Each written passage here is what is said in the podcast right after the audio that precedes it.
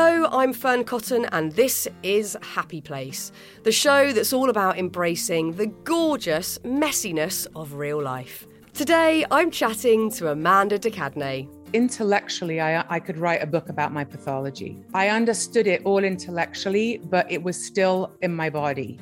And there was a disconnect between my physical triggers and my intellectual understanding. It was like, I understand it all, but that's not stopping me having this visceral response to this situation. I've known Amanda for, God, I don't know how many years. Do you know what? The first time I met Amanda, I just accosted her outside the BBC. I think she was walking in to do an interview, and I just sort of went, Hello, Amanda de Cadenet, I'm Fearne, and I love you very much, very quickly. Um, but we've since chatted a lot, mainly on direct message on Instagram. But I absolutely adore her. Honestly, she is the most phenomenal force. Like me, she was on British TV as a teenager, first co hosting The Word, and then on The Big Breakfast. But as you'll hear a lot about in a moment, Amanda was completely abused by the tabloids. She had a horrible experience of being in the public eye, which led her to want to quit fame. She moved to LA, pursued a photography career, and now hosts a number of different shows on her own terms. I cannot tell you how much this woman has inspired me.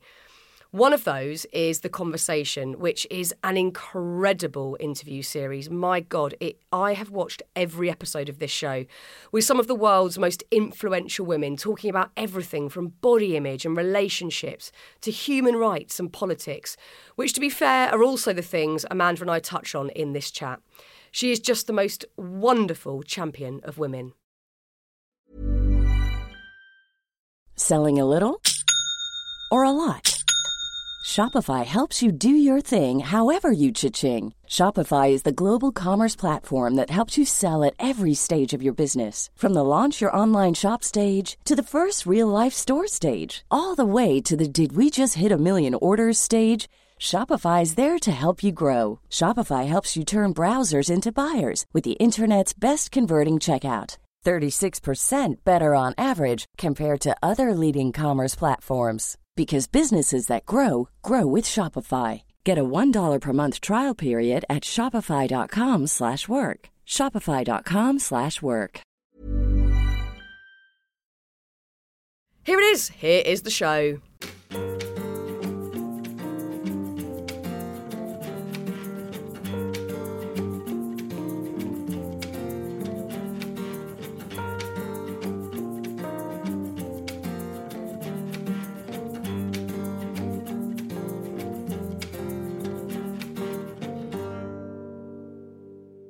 Amanda. Hi, Fearne. Oh, ah, it's so good to see you. And I'm so looking forward to just getting stuck into talking to you today. Because I think, you know, the last time we spoke was about two years ago, terrifyingly. You're kidding. Yeah, I think it was two years ago. And it was on Zoom. And I remember it so fondly because I got this beautiful small glimpse into a bit of your world with there were dogs coming in and out. And at one point, your husband Nick started making a coffee really loudly, and you told him to bugger off. And there were kids, and it was just an amazing glimpse into your whole world and juggling it. And I loved it.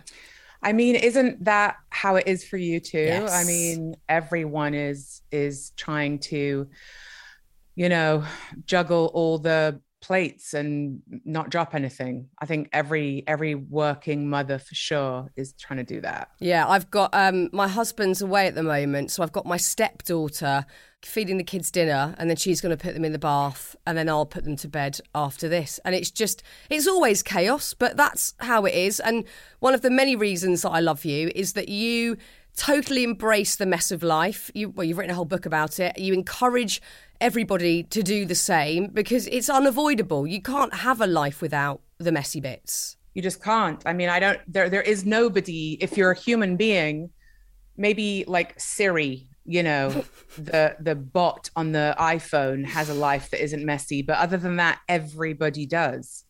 And so to kind of be in denial about it or pretend that it's not the case, which I think a lot of people do, a lot of people want to make everything look like it's effortless and they're just doing everyone a disservice, but mostly womankind a disservice. Yeah, totally. I don't think my life's ever been messier having kids and trying to do a job that I luckily really love, but it, you know, it just is. And that's why I've always been such a huge fan of yours and, and have loved the work that you've done. And, you know, I've said this to you before, but the conversation has been, you know, such a huge part of me being a parent. It got me through breastfeeding my son nine years ago. I literally binged, I think, every episode during that time when Rex wow. was really tiny. And have loved the continuation of that ever since. And we've obviously got we've got quite a few things in common, but one is that we just adore decent conversation, and that's why you started up that show initially. But I know there were other reasons. There were other reasons that are that lie deeper, that are, that are more um, in conjunction with trying to counterbalance this cancel culture that exists and not being able to explore and learn. I'd love to know more about that and, and how you aim to do that with the conversation. Yeah, I mean, like you said, I started the conversation, which is my interview series that I've been doing for, I mean, almost nine, maybe nine, ten years now.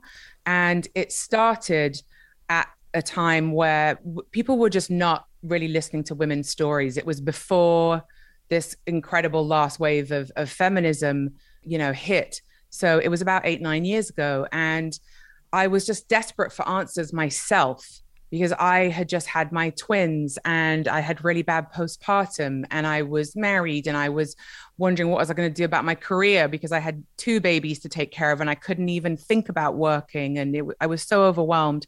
And I just couldn't find stories that were helpful of other women sharing their experiences. And so you know I basically made the show that I wish I could have found. And I made it from my living room and I was really fortunate that some of the most incredible women on the planet that I could think of interviewing agreed to be interviewed by me. I, I, feel very fortunate that I was able to do that. And it became this kind of portal for support for women all over the world. Um, that show sold to 18 different networks all over the world. It was translated into many different languages. And um, it was an incredibly impactful show. And it just reminded me that as people in the media, we do have the ability to affect really positive change if we can find a platform to do it. There are less and less opportunities to do so today. And that's why things like you know what you do in the world is also so important because you're creating a place of value that people can come to and share their experiences and ultimately feel less alone on the journey so when I stopped making it as a TV series, I I did a couple of series and then I I trans I basically moved it into doing it as a podcast. And I've continued to do that. And whatever I'm personally interested in or whatever I'm personally challenged with at that time are the people that I tend to reach out to to interview because I want to learn from them. And I figure, well, if I'm navigating whatever it is that I'm trying to deal with, there's got to be thousands of other women around the world that are also trying to deal with this. So what I what I've done is I've I've moved it online and I do it as a, as a podcast. Um, I love doing it, but what one of the other things that I realized is that part of growth and such a huge part of growing is making mistakes. Yes. And fucking up, right? And if we can't fuck up, then we're not going to ultimately be able to learn. And you cannot make mistakes in public anymore because of the culture we live in, where it is the court of public opinion and someone says one thing wrong and they get ambushed online. And, you know, that goes on their resume pretty much, which I think is really unfair. And what that has done is it has pushed people, some people, it's pushed them underground where they don't want to speak publicly or they don't want to be in public forums asking questions or learning or discovering in, in case they make a mistake. And so it's pushed some voices really loud and it's pushed other voices underground. And I've always felt like I identify with the people who are more underground um, because I've always had concepts and ideas about things that aren't kind of mainstream yet necessarily. And so, what I've done recently is I launched a private community, the conversation community, where people can basically come and they can you know we're doing courses we're getting experts in there we're we're talking about things that you can no longer talk about in public through fear of being cancelled and i have to say that it is such a relief to be able to speak freely somewhat freely uh, more freely with the safety of knowing that there's a space that uh, people hopefully aren't going to take things out into the world so that i've found really interesting and helpful. And I think we do need safe spaces more than ever to be able to kind of process whatever's going on in our lives. It's unbelievably important. Like I'm I'm very well aware of cancel culture and I'm very well aware of how you know it's disproportionately unfair most of the time but yeah i'm still absolutely terrified of it if i'm honest and i think most people are you know i have created happy place to be able to have a safe space to talk and for me to learn. You know, I learn every episode that I come away from. I, have definitely learned more than one thing. But I've stepped away from some more mainstream broadcasting because I am absolutely terrified of it, if I'm honest. I, yeah. I, I don't want to be cancelled. No one wants to be cancelled. I really don't. But I'm desperate to learn. So, you know, you creating that space is so valuable. And, and also, you know, it leads me to think are we just meant to know everything? Is that what we're people? I don't know who these people are, but it's this sort of expectation. We're meant to turn up and know everything and understand every single human experience, every single feeling, every single point of view. We can't, and that's where you know we're going to learn great lessons from listening to other people talk, but also asking difficult questions, like awkward, eggy questions that we feel terrified to ask. Otherwise we just won't ever know. You ask a great question, which is, are we expected to know everything? And, you know, the truth is, is I was just thinking about it this morning when I was putting some makeup on and I was thinking, gosh, I've been putting my makeup on since I'm 14 years old. I don't wear much of it, but I still don't really know how to put makeup on past mascara and some lip gloss. Like I just still don't know, you know, like my my 15 year old daughter knows more than I do about how to put makeup on. And I was thinking, wow, what like what at this stage of life that I don't even know how to put makeup on. I was thinking there's so much I don't know. Yeah. There is so much. And I don't want to know it all. I want to keep learning. I want to keep growing. I want to keep being challenged. I want to keep learning and, and experiencing new things and new ideas and new concepts. It's why I interview people, same as you. And you're right in that we don't know everything. And yet, again, I don't know. We're, we're somehow, it, whoever this, this omnipresent voices are that think, you know, we are supposed to know. And we just, no human being does. I think it's just, it's not being honest. It's not being honest. And having difficult conversations is crucial for our development. Having difficult conversations, teaching our kids how to have difficult conversations yeah. because life is filled with them. And if you don't have tools to have difficult conversations, then basically you're fucked. you I are. Mean, you're just you just are in the workplace, in your your friendships, in your intimate relationships, everywhere. If you cannot communicate and you don't know how to have difficult conversations and tolerate the uncomfortable feelings that come with that, you just how are you going to survive? So I think yeah, we're doing people a huge again, we're doing people a huge disservice by not role modeling that. Yeah, and I think the other the thing that we're really getting wrong is when we feel that level of discomfort in, in a difficult conversation, rather than just sit with it or or ask the question you're scared to ask, we often turn it on ourselves and we feel shame and guilt and all these ugly feelings that are no use to anyone. They're, they're no use to anyone. What we need to do in those moments is to realise we're all in the same boat you know, we can't possibly know how every single person feels and every single human experience. We can't. And,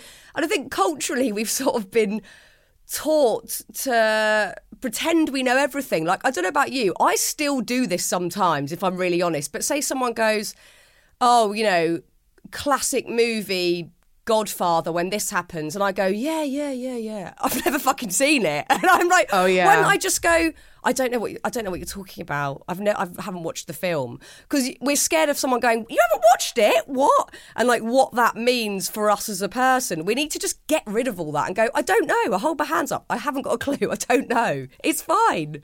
Yeah, I think it's it's ego, right? Which is that I don't want Yeah. you to look at me like I'm less than you. Absolutely. And so I don't want to expose. I think that I I, I think that I must be all knowing in order to be worthy on some level Yeah. right? Or I feel like I must have sorted it all out and got all the answers to be worthy. It's our own belief systems about ourselves, but it's also not our fault because culturally, we don't have too many examples of women coming out and saying, wow, I really fucked that one up. Yep. and it, no nobody wants to do that. And so we don't feel like culturally we can say that. So it's not it's not our fault. But the the the, the for those of us that are honest about it i think it's so important to keep revealing the truth because it's one of the great lies. You know it's one of the great lies that we're told that you know it's not okay to say you don't know or it's not okay to say that you fucked up. I did a i did an interview not long ago and and it was basically about you know the the lie and the myth that you know women can have a career have a relationship and be a parent and do it all perfectly and that is just one of the biggest misconceptions that there ever Yes. was and the amount of women who are feeling like shit about themselves mm-hmm. behind that myth is just you know it's astronomical how many women feel bad about themselves so Yeah. in service of the truth which ultimately is what i'm always after i feel really strongly about having difficult conversations i feel really strongly about sharing my vulnerabilities and um, you know and the people that that you know connect with it great and the ones that it makes them uncomfortable sorry Well, it's they'll, they'll learn something about themselves. That's what the discomfort is at the end of the day, isn't it? You know, anyone that would maybe contest even that theory about being um, a, a mom and working or whatever. You know, I, I, I'm always pretty honest on that one. I, I love my job, so I work really hard at it because it's also my hobby,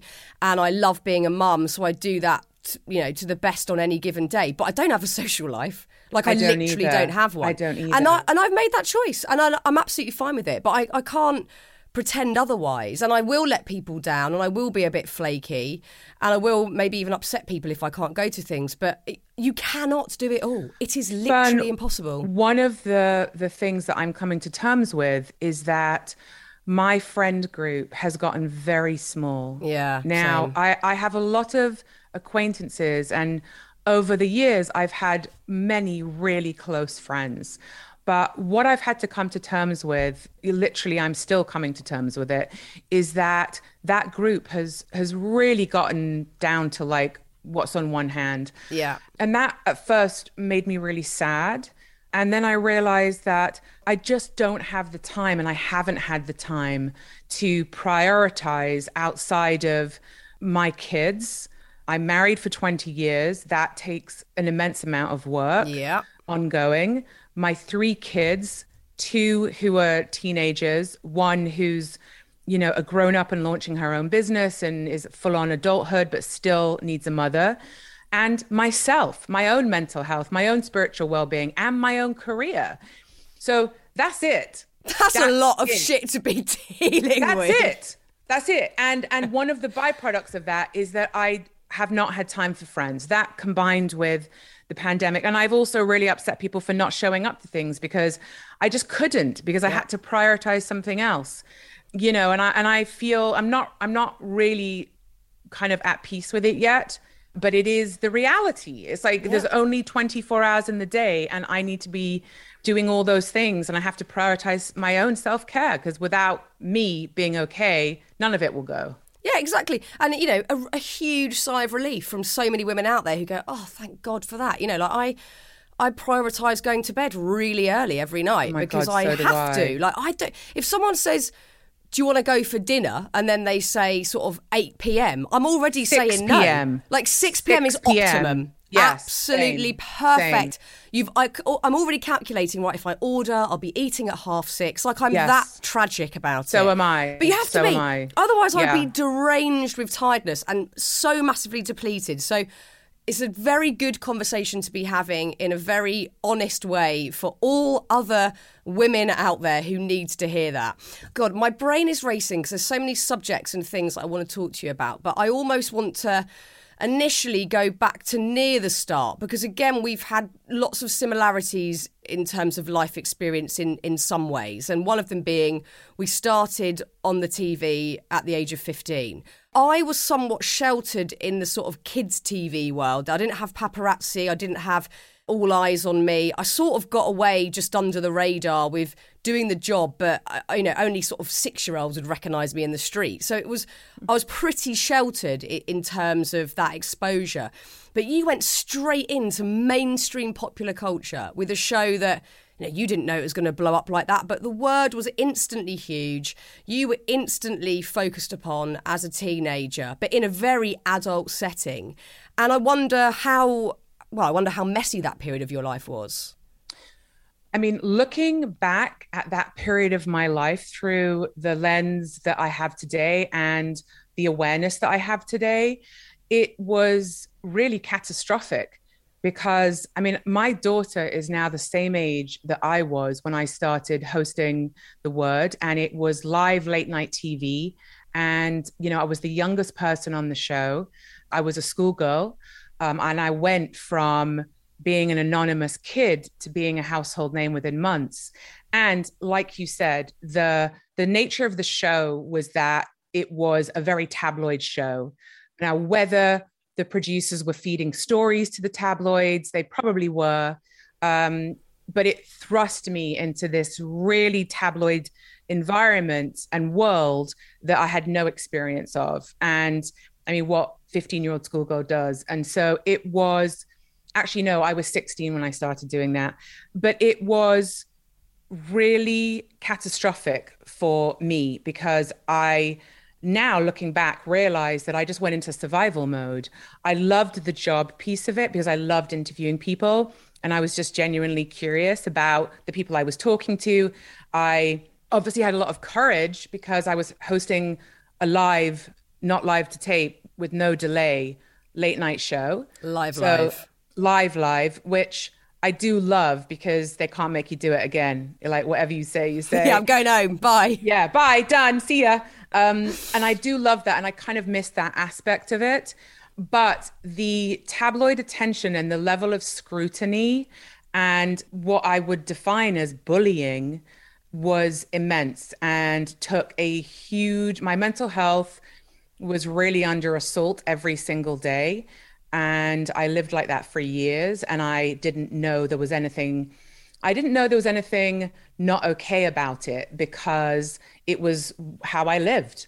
And at the time, there just weren't that many famous people in England. If you were one of them, it was like living in a goldfish bowl. Yeah. And to be, you know, I look at my daughter and how she's developing her identity and she's individuating and she's, you know, she's growing up. And I thought, my God, I did this. I grew up under the scrutiny and the vicious bullying scrutiny of the UK tabloid media.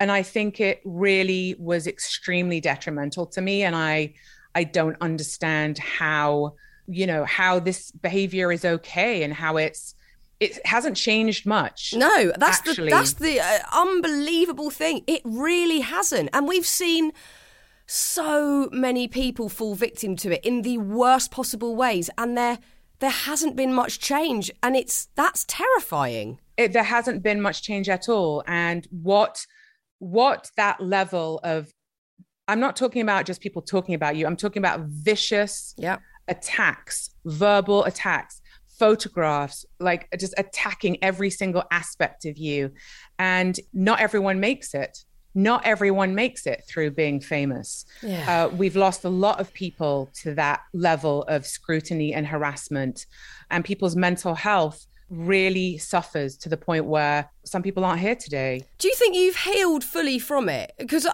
you know, I'm listening to you talk now.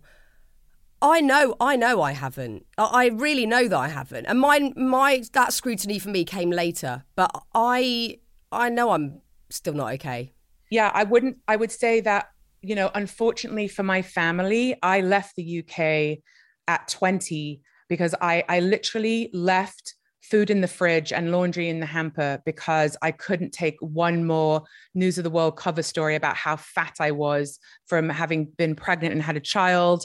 And, you know, this the horrendous commentary on my body and what happened to me, Amanda de Flabonnet, and just horrible, oh, horrible. God.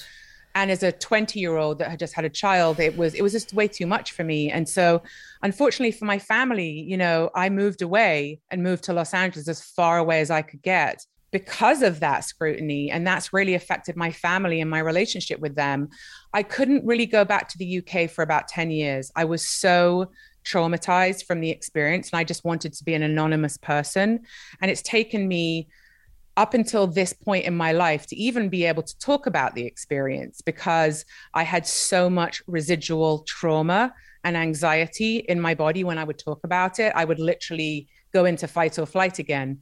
And so it's taken many, many years. And I don't think that people understand the, the detrimental impact that that level of harassment, because there's there's nothing, it, it is harassment. Yeah, it's harassment um, and bullying. Because they bullying. dehumanize you. You, you. It's complete harassment. And there should be, there should be, and I don't know why there aren't more protective laws in place. I know that in America we have laws photographing children of famous people, but there is not enough, there's no protection in the UK. It's just game on. So I think I kind of intentionally tried to not be famous for many, many years because I just wanted no part of it.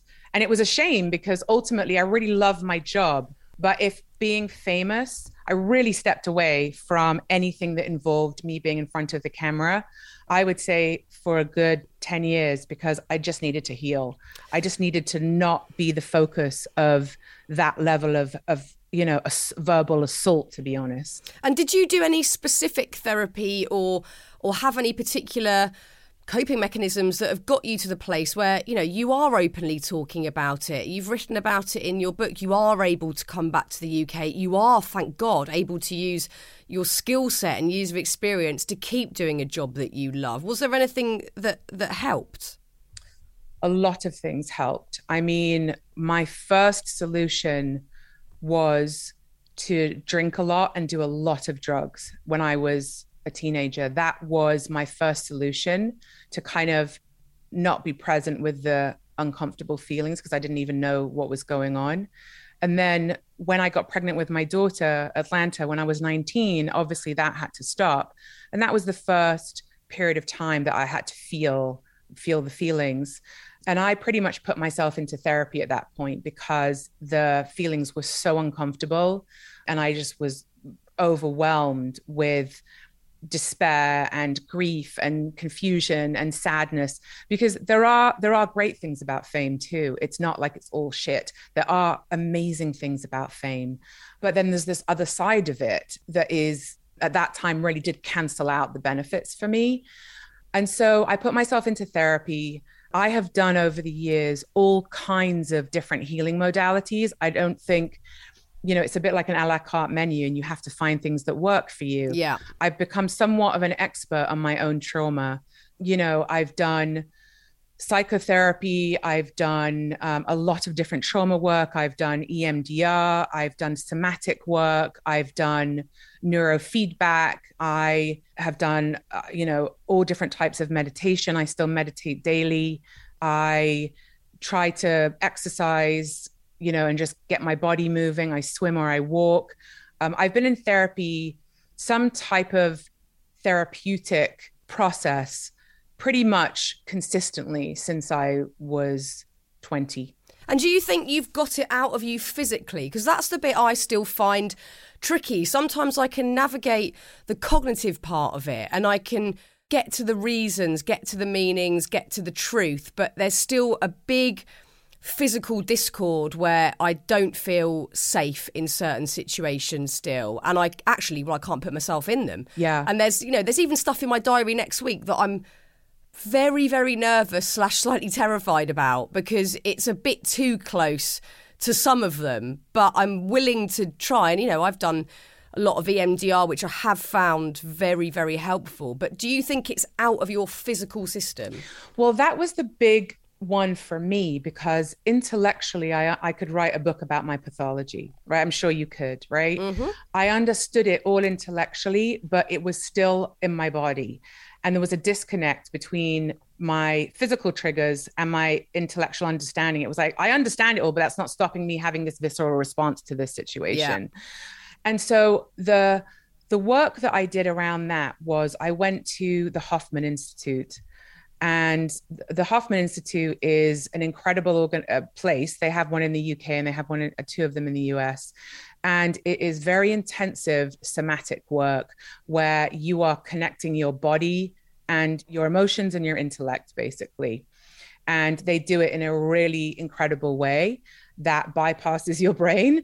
And so you are mm. fully in the felt experience and you are processing through that. It was so intense. It was so brutal. I wanted to leave every single day, but I also wanted to really be free of this kind of bondage that I had been shackled by for so much of my life.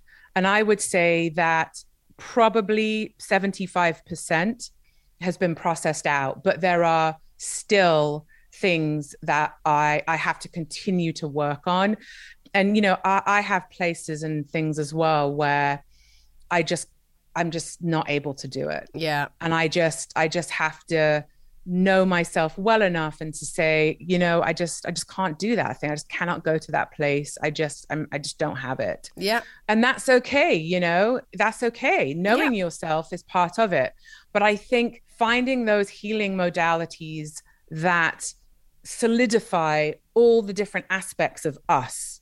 It's an ongoing it's it's an ongoing process. I don't know that i'll ever be like fully you know healed but i definitely feel a lot closer than i've ever been. That's so bloody amazing. I mean it's so amazing. And i know you know, I've read your book twice actually. I sort of refreshed. Oh, I'd, I'd, read it a couple of years ago, but I thought I want to reread it ahead of this chat because your your your life stories that you share are so interesting. And obviously a lot of the chaos started even before that period of your life because there were elements of your childhood that were very extreme and the circumstances that, that you found yourself in sort of leaving home so young after your parents divorce and sofa surfing for a bit and living in squats and then eventually ending up in a children's home. And i think again so hugely valuable to read stories like that so other people don't feel defined by their backstory. You know, there have been certainly parts of my life where I've felt fully defined by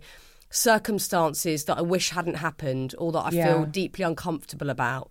And again, in this book, you give people permission to get rid of that and go, no, like you can have the backstory, but you have to cling on to it. You can you can move through stuff, you know, deeply painful stuff. Well, thanks for taking the time to read the book again because I do know how valuable time is and I really do appreciate that. Oh, I loved it. Thank you. Um, what do I want to say about this?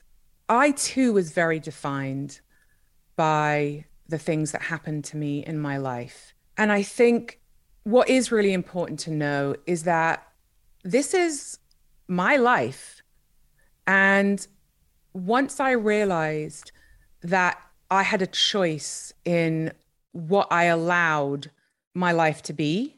Sometimes it feels like I'm never going to be free of some wound, you know, and I'm not, and, and, and maybe I won't be, but I've certainly worked through and healed so many of the things that defined me for many years that I was holding on to. And even when I think about the word survivor because, you know, I have survived a lot, but I don't identify by that because I don't want to just be a survivor. I am, want to thrive. Surviving is just getting by. And I've spent a large part of my life just getting by, just like, okay, let me just get through another day. That isn't a successful life for me. I don't have a judgment of the periods of time where my mental health was in a state where I was just surviving and just getting through the day but I want more periods of time where I'm thriving. That's the goal, is to actually enjoy and experience joy. And I think for so many of us that come from immense trauma for whatever reason, whether it was how we grew up or whatever stage of life it is, it's really hard to experience joy. I mean, I didn't even know what it was. You know, when someone asked me, like, what brings you joy? I was like, I, I don't know. Did you have a sense of like not trusting it if it did show up? Well, yeah, because it was like, well, when's this going to end? Yeah.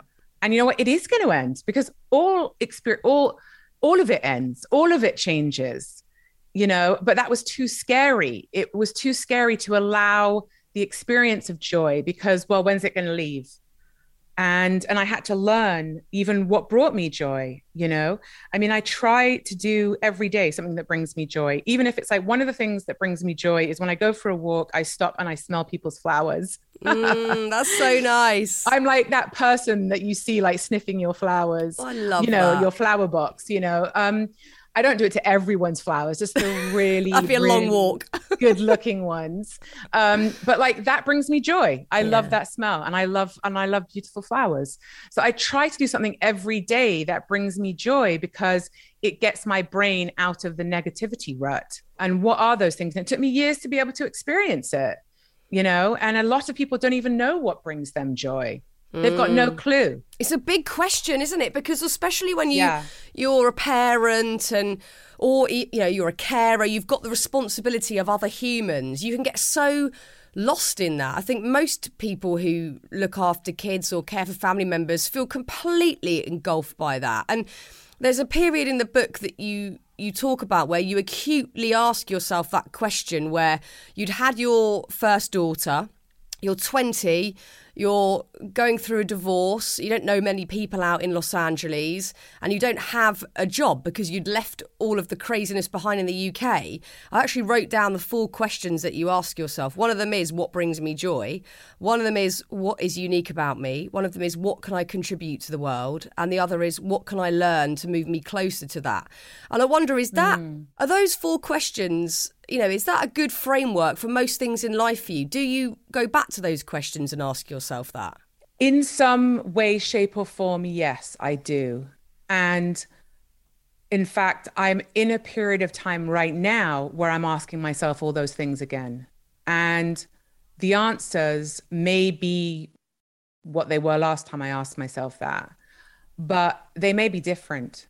If they're different, I have to be brave enough to walk towards whatever that is.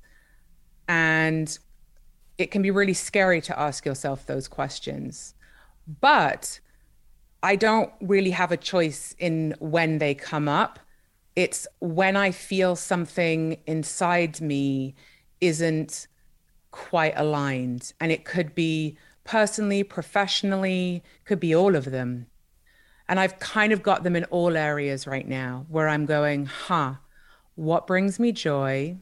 What am I uniquely able to do? How can I be of service to the world and myself, not throwing myself out with that? And then what are the steps towards that thing? And I and I I'm in a kind of contemplative phase right now of asking myself that you know and maybe it's like stage of life and my kids are individuating and you know i've been married for 20 years and you know it's like what do i want to spend my time doing i i ultimately have to be open to whatever those answers are and it's scary yeah Fearne it's it scary I know, but I think you, you know as well change. as I do. You have to then do something about it. You can't you know, just flatline and keep doing the same shit. When you ask yourself questions, you have to do the change bit. And we're humans and we hate change. We find change so hard. I'm Sandra, and I'm just the professional your small business was looking for. But you didn't hire me because you didn't use LinkedIn jobs. LinkedIn has professionals you can't find anywhere else, including those who aren't actively looking for a new job but might be open to the perfect role, like me. In a given month, over 70% of LinkedIn users don't visit other leading job sites. So if you're not looking on LinkedIn, you'll miss out on great candidates like Sandra. Start hiring professionals like a professional. Post your free job on linkedin.com/achieve today. The first time you asked yourself these questions, you ended up turning to photography. What what drew Yes, you there? What was the pull? Was it uh, you know? I was imagining it was an element of you're controlling the visual here. You're controlling Totally. the visual of what is seen and and how it is commented upon. Yes, you are exactly right. I love that. I was first of all, I was I had been photographed by some of the most incredibly talented photographers that we've got. Um, and so I was I was learning from them. I was always really curious, you know, and I and I wanted to them to photograph me so I could see how they worked and I could learn. And ultimately, I'm a storyteller. I will use any medium I can. I will use audio, I'll use TV, film, video, iPhone, podcasts, audio books, photography. I don't care. As long as there is a way for me to communicate something, I'm a storyteller. I'm interested in other people's stories. I'm interested in the human condition. And, and I'll use whatever medium I can. And I think photography for me was a great way for me to get my point of view across without it being my face Yes. and it and it and so i could be removed from being the subject um, i was sick of being photographed i was sick of being you know forward facing i just wanted to i realized i'm a storyteller and so it was fine for me to be behind the camera. And i also wanted to create images of women that i wasn't seeing because i was seeing hypersexualized images of women that were most of the time taken by men because so few women were successful photographers who were at that success level where they could photograph somebody like me at the time or you or whoever right? So it was all guys and some amazing male photographers but there was just no women. And so i wanted to take photographs of women that showed not just like blatant sexuality which there's nothing wrong with but that's just one note yeah. what about sensuality? What about that? What about all the the everything in between? Um, you know, sexuality and boredom. What about what about all the other emotions and expressions that women have? Why am I not seeing those? I certainly feel them. And so for me, it was also an opportunity to show a wider range of women and show more um, authentic expressions of women. And that's why I picked up a camera ultimately. In the first place, it was to photograph myself because I was sick of the photographs that were being taken of me. And I was sick of not having ownership over my own narrative. And so I, I actually started by doing my own shoots when I had a TV show launching or a film or whatever, a project coming out. I would do my own pictures. And it was before selfies. So I had to like set it up. It was before digital cameras, it was on film. So I didn't know what the hell I was going to get. But I got some things that were good enough to get published. And that's how I started was wanting to take control of my own narrative. And then I realized when I was still interviewing people, still on TV, but also taking photos, I was like, oh, hang on a minute. One thing brings me a lot of pain, which is being famous. The other thing brings me a lot of joy. Yeah. And it just, I could just feel it. You know, when something just feels right. Yeah, it's exciting. It's so exciting. Isn't it a nice feeling? But I'm sure not without hardships, being one of the very few female photographers in Los Angeles at the time. And I'm pretty sure that was one of the catalysts for you to start Girlgaze, which is again is another brilliant community you've set up for women, creative women to connect with each other and work together Yeah, and yeah. form a network. Yeah, I mean, you know, unfortunately for me, I picked another career that for a woman to succeed in is really, really difficult. The glass ceiling was so low, Yeah. I, I couldn't even get off my knees. It was so stifling. It was, again, so painful to realize wait, my gender is holding me back. It was like I've chosen two careers as someone who's a broadcaster. There are so few women who are given agency over their own shows. So few. Still now, that's the case. Still, I know.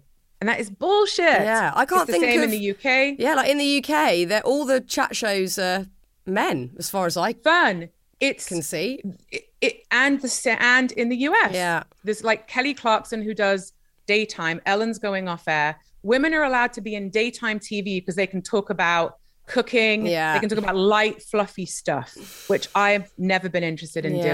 doing. when the conversation launched on Sky in the UK, I came back and I did a bunch of press and I said, So, who are the women who have got their own shows? Because I want to go on their shows and talk to them.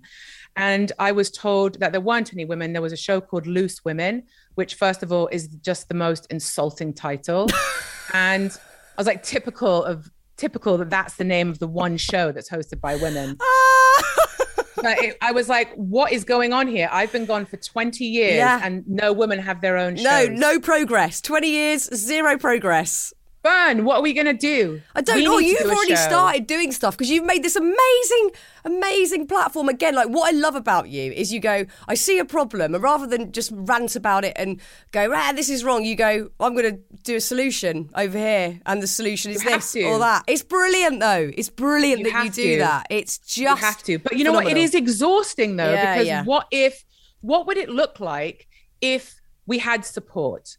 What would it look like if someone actually valued and appreciated what what I was making or the fact that you don't have a fucking show is just dire. Do you know what? It's I dire. for some reason I don't fit onto the TV. I, I've had a you know over the years an undulating TV career, r- relatively solid in sort of terms of audio, but for some reason TV wise, like you know you talk in you talk in the book about the value of getting fired. I've been fired from TV. I couldn't even count, even recently. And obviously, you know, I've said this before on the podcast, but you don't get told when you're getting fired from telly. You're just not there anymore, and someone else is, and no one explains why. And again, it can eat at your self confidence and self esteem and all that sort of stuff. But you know, it's why I've luckily been able to create my own little world over here where. Um, Well, you've done it too. Yeah. You've said, okay, I'm going to go make my own thing. Yeah, If I don't fit here, I'm going to create a space. yeah, I mean, I But what if well you didn't to. have to? Yeah, I know. That's what I'm I saying. know. Like, like when I made the conversation, no one would give me money for that. Everyone said, "Oh yeah, you're going to talk to like you know all these women like Lady Gaga and Gwyneth Paltrow and uh, you know Zoe Saldana and Alicia Keys about their life experiences." Yeah, no one's going to come and do that, and no one would give me money for it. And so I, I literally was down to my last two thousand dollars, which I had got from some photography job because I couldn't earn money as a photographer, and I put it into using a- my cameras and renting audio gear and doing interviews with people.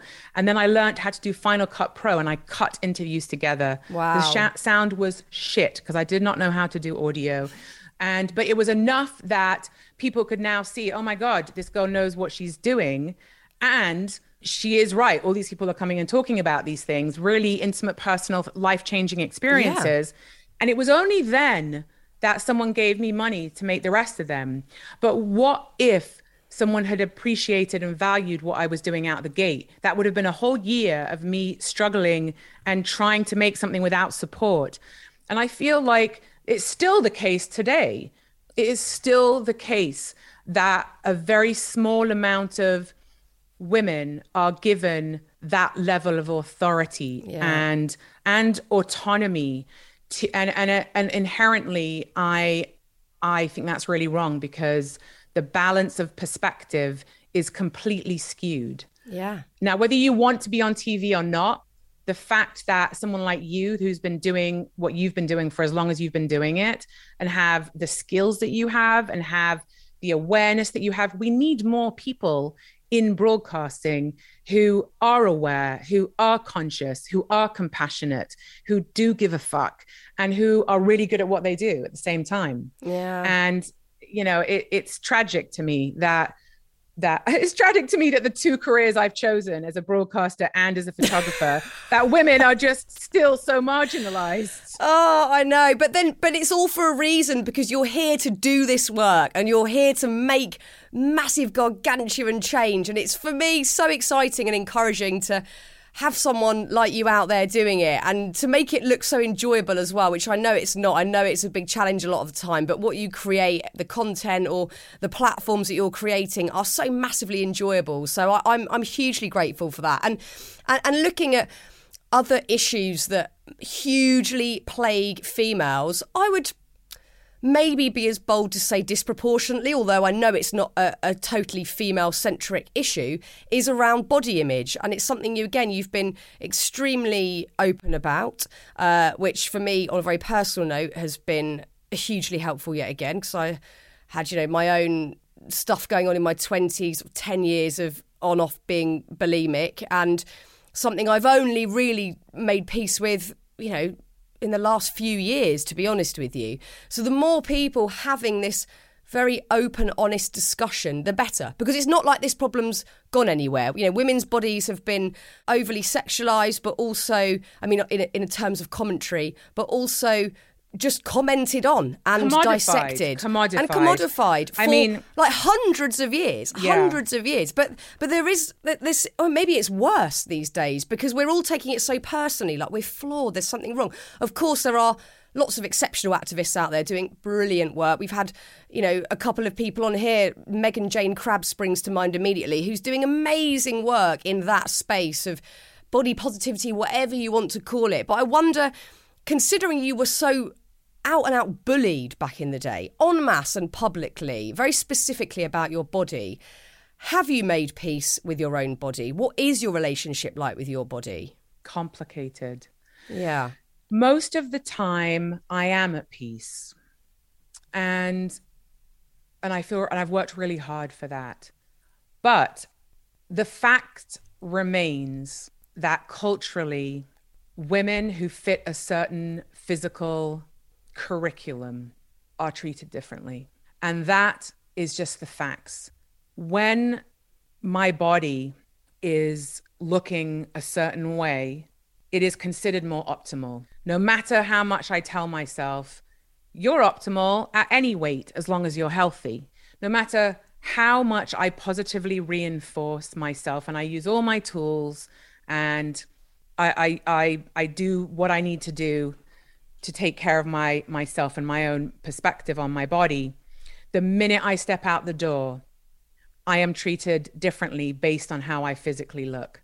And that's just the way it is. That's just the way it is. So, no matter how much positive self talk someone's going to do, unfortunately, the world we live in does not adhere to that. It does not care. It cares about, uh, you know, having the same size boobs that are going not in different directions, which mine do. It cares about not having a giant fupa, which I have because I've had three children, including twins. And I don't want to live in the gym. I want to, I don't have time. I want to do a bunch of other stuff with my life. It cares about Botox and filler and the size of your lips and the size of your ass. And it cares about what weight you are and it cares about what size you can, what size outfit you can fit into. And I can tell you that even when I post things on social media, when I, when I'm less scrappy and I've bothered to put some mascara on or something, people respond to that picture way more.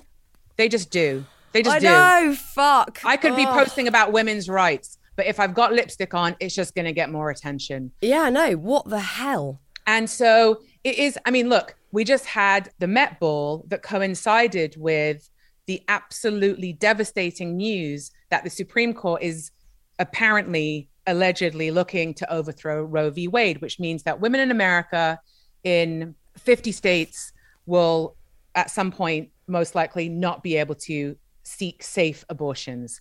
Now, these two events coincided with each other. And it was so interesting because I was thinking, wow, I wonder who's going to continue now.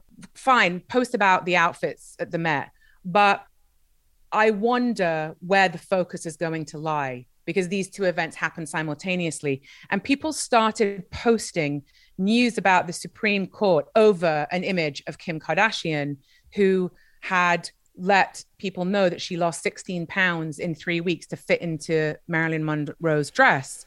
And so people started using the image of her, and she looked great. But a lot of people are up in arms over the fact that she said she lost 16 pounds in three weeks to fit into a dress. And we all know what it takes to lose 16 pounds in three weeks. Yeah. People were posting an image of her with the Supreme Court news over the top of it, which I thought, well, that's great. That exactly genius. ta- that that highlights this dichotomy that of a world we're living in, where yes, enough people care about women's rights, but we're also dealing with just as much media coverage over this fucking dress. More, like so much more. Like Kylie Jenner wearing a baseball cap. I, I don't care if she's wearing a fucking baseball cap. Who I don't, I don't give a Who shit. cares? I don't care about any of it. It it is so wild and it does throw up such interesting debate. I mean, I think the only fact of it is that we're, you know, the solid fact is we're so easily distracted. We're easily distracted from like huge issues that need all eyes on them and and, well, and back to sorry to jump shame. in, but but back to what we started off talking about, which is uncomfortable feelings. Yeah. It it it brings up uncomfortable feelings, and then by the way, some people just might not give a shit about women's rights. They're like, so Yeah. what? So what? Women can't have abortions. Who cares? There will be those people. They're not going to publicly say that. I mean, maybe a few will. There are a few in my comments who are saying that, but um, but you know, it's down to uncomfortable feelings and whatever it brings up for people. They're just like, I don't want to deal with that uncomfortable feeling. Let me talk about Kylie Jenner and her baseball cap. God. This is We're just looking for the quick sugar fix, not aren't my we? Yeah. people. I know, I know. It's so interesting. I mean, I never get particularly vocal on social media about that sort of stuff. I don't even know why. Sometimes I just think I want to stand back and watch this so I understand the it all a bit thing. better. I do the But same I think, thing, um. I think, yeah, we are we are very, very easily distracted, and then even sort of looking at the Kim Kardashian thing, like you know, there are so many angles to that debate on the female body, and again, it's you know what it triggers for you because some people might say.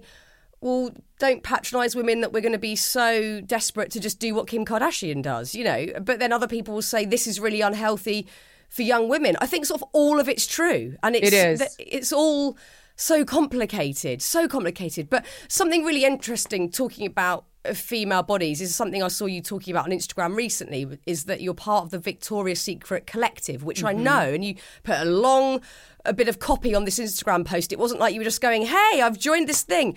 You know, you were talking about the fact that at first you were massively worried about it, slightly cynical about it, and then you know really had some big, deep discussions with the team and worked out what the crux of it was. So it felt right for you. So talk to me about the reasons why it felt like a good idea in the end. Yeah. So when Victoria's Secret first reached out to me, I first of all I thought I was getting punked or something. I was like, I am the last person Victoria's Secret are reaching out to. That it can't be real. Um, but it was actually a friend of mine that was collaborating with them and had reached out to me to say, look. This is what this company is wanting to do. This is a company that we all know has had a lot of historical, very problematic and genuine issues. And we understand that at first glance, you might just say no, but we just want to share with you what it is this company's trying to do. And so when I actually took the time, because I never want to just shut people down, I always feel like when someone is genuinely, again, going back to are people allowed to change? Are people allowed to grow? Are they allowed to learn? Are they allowed to take accountability and take ownership for mistakes? And depending on what those mistakes are, obviously, are they allowed to come back? Now, when we're talking about a corporation, it's very different to a person. So, you know, I was not interested in some kind of like being a band aid for a company to try to kind of have some performative activism. I was not interested in that at all. But having spent months talking to leadership within that company and understanding the massive change that they were taking internally and externally and what they their goals were and their objectives were i really thought what an incredible opportunity to reach 70 million people women mostly globally on that platform between all of their social and their their websites.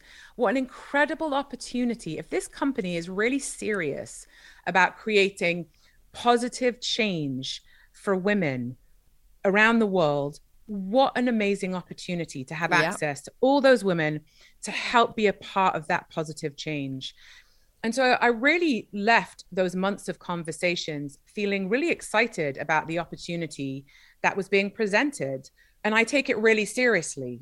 And, you know, I'm sure there are days where they're like, wow, you know, we probably signed up for more than we thought with this one, you know, but, but I have to say that I do take it very seriously. And I'm very dedicated to creating positive change, especially in areas that are ripe for positive change. You know, preaching to the choir, staying within your echo chamber is boring to me.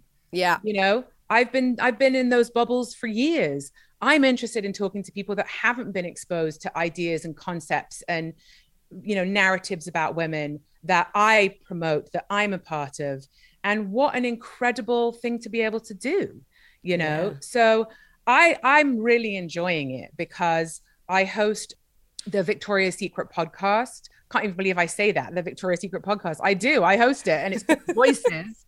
and um you know, last series we talked to, you know, Megan Rapinoe, Naomi Osaka, Priyanka Chopra, Hailey Bieber, Bella Hadid, Paloma Elsesser, Adut Akech. Those are all the women in the collective.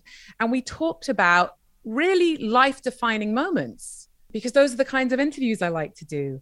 And yeah, no it, surface with you. No, zero. let's just get to it. Let's um, get to it. And this series, I'm about to talk to women who are trailblazers in, in their different areas. And to be able to bring that type of storytelling to the existing Victoria's Secret audience community, which, like I said, is global and 70 million people, as well as bring in new people. I mean, it's a really incredible opportunity for me, and I'm and I'm enjoying the challenge of it, and I'm enjoying being a part of positive change. And I, yeah. I, I i am i don't have to say all this. I'm saying this because it is genuinely my experience. And um and i and i love it i love a good challenge. You love a good challenge and i think my main takeaway from this particular chat with you today is is is around change. Is and, and and the many forms that will take whether it's allowing other people to change which i think we put less focus on you know giving people the space to try again to be different to do something new to change and to give ourselves that same opportunity which sometimes we don't feel we've got the opportunity to do so. But there's always a chance for incremental change in some way even if it's tiny increments yes. that no one else can see leading to something. I think it's deeply shit scary at first, but just utterly beautiful. And with the issues, you know, we've only scratched the surface with some of the issues that that you focus on, that you're passionate about, but also obviously globally, what everybody's facing at the moment. So we're going to have to do a, a part two at, at some point because you and I could quite literally keep talking for months. We could, and I just um, want to say, Fearne, you know, there's a lot of lip service paid to women supporting women. And a lot of people who profess to doing that don't actually do that. And I just want to thank you for being a woman who really does walk the talk in that area because every time I've reached out to you for any kind of support, you have absolutely jumped on it and been gracious and willing and so generous. So I just want to acknowledge your support of me and to thank you. Oh, God. Well, it's the very least I can do because you brought me so much joy and an encouragement in my own way in my in my career and life and sort of ongoing healing. So it's the very very least I can do, and I very much enjoy. You know, this is the best part of my job, getting to meet brilliant people and, and getting to have these conversations. It's quite literally a privilege every time I do it. So once again, way. Amanda, thank you, thank you. Thank you, Fearne. Oh, Amanda. Thank you, thank you, thank you, thank you. Thank you for being the biggest cheerleader of all of us, all of us women. I bloody love being able to chat about all of that with you. Thank you, Amanda. Season two of VS Voices, that's Amanda's interview series for Victoria's Secret, kicks off in June, and the conversation about the men is launching in August. That podcast will see her having these brilliant, intimate conversations with men. I'll be back next week, so make sure you're here with me and my gorgeous guest by clicking the follow button on your podcast platform of choice. Until then, a huge, huge thank you to Amanda. A massive thank you to the producer Anushka Tate at Rethink Audio and to you brilliant lot for listening. Honestly, if you weren't here, there'd be no point. So thank you so much. I love you.